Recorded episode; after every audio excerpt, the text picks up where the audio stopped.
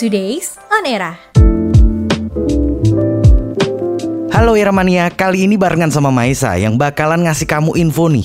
Ada berita apa aja sih yang menarik buat dibahas di hari Senin dua puluh satu Februari dua ribu dua puluh dua ini? Today's On Era bakal diawali dengan kisah viralnya Ibu Nurhayati yang melaporkan dugaan korupsi. Beredar sebuah video seorang wanita yang mengungkapkan rasa kekecewaannya usai jadi tersangka. Ia menjadi tersangka atas pelaporannya terkait dugaan korupsi dana desa Citemu, Kabupaten Cirebon. Lah, ini gimana? Kan dia yang lapor, kok malah jadi tersangka? Harusnya kan malah dapat piagam ya? Kalau sesuai sama P P nomor empat puluh tiga tahun dua ribu delapan belas. F Y I aja nih ya, kasus ini udah dua tahun berjalan. Nurhayati yang bekerja sebagai kaur keuangan desa Citemu melaporkan dugaan korupsi kepala desanya berinisial S. Gak heran kalau Nurhayati merasa ada yang janggal dengan kasus ini. Pasalnya dia yang melaporkan dan membantu proses penyidikan dugaan korupsi senilai delapan ratus juta rupiah ini. Dikutip dari V O A, penetapan Nurhayati sebagai tersangka ini karena terbukti membantu memperkaya S. Duh, jadi bingung kan? Lembaga Perlindungan Saksi dan Korban atau yang disingkat L P S K pun juga menilai penetapan Nurhayati sebagai tersangka bisa menjadi preseden yang buruk. Bahkan ada ketakutan memiliki dampak bagi orang-orang yang berniat melapor adanya dugaan korupsi. L P S K menilai bahwa jika Nurhayati menjalankan tugasnya sebagai bendahara, seharusnya tidak bisa dipidana. Ya meski gitu, salut sih sama Bu Nurhayati, meski emang bakal ribet sih kasus ini.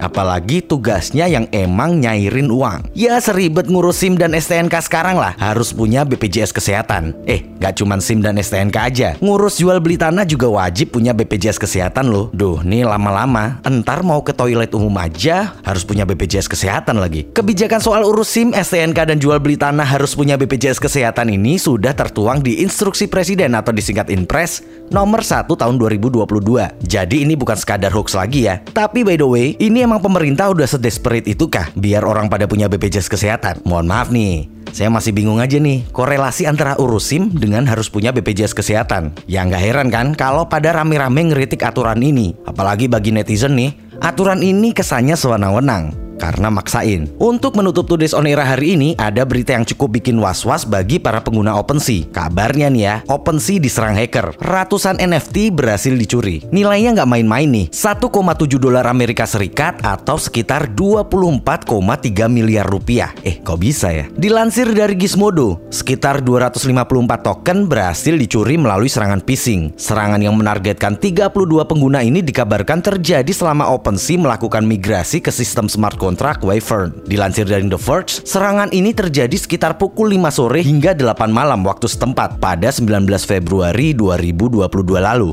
Disebutkan peretas mampu menipu tiga puluh dua pengguna tersebut untuk menandatangani kontrak yang mengizinkan transfer N F T ke penyerang secara gratis. Meski begitu, C E O OpenSea Devin Finzer menyatakan bahwa serangan ini tidak berasal dari platformnya atau email perusahaannya. C T O OpenSea Holander pun juga membantah kalau serangan ini berhubungan dengan perpindahan sistem smart contract. Ia pun mengatakan kalau OpenSea bakalan bantu para pengguna yang menjadi korban serangan hacker ini. Nah itu dia tiga berita yang menarik di hari ini. Ada soal Nurhayati, sang pelapor dugaan korupsi yang malah jadi tersangka. Terus tadi ada soal B P J S Kesehatan yang kini jadi syarat untuk urus SIM dan S T N K hingga jual beli tanah. Dan terakhir soal ratusan N F T di platform OpenSea yang lenyap karena serangan hacker. Buat kamu nih yang mau baca berita menarik lainnya, langsung aja kunjungi w w w dot era dot i d. Dan jangan lupa untuk follow media sosial era dot i d ya. Bye-bye Era Mania. Eranya podcast.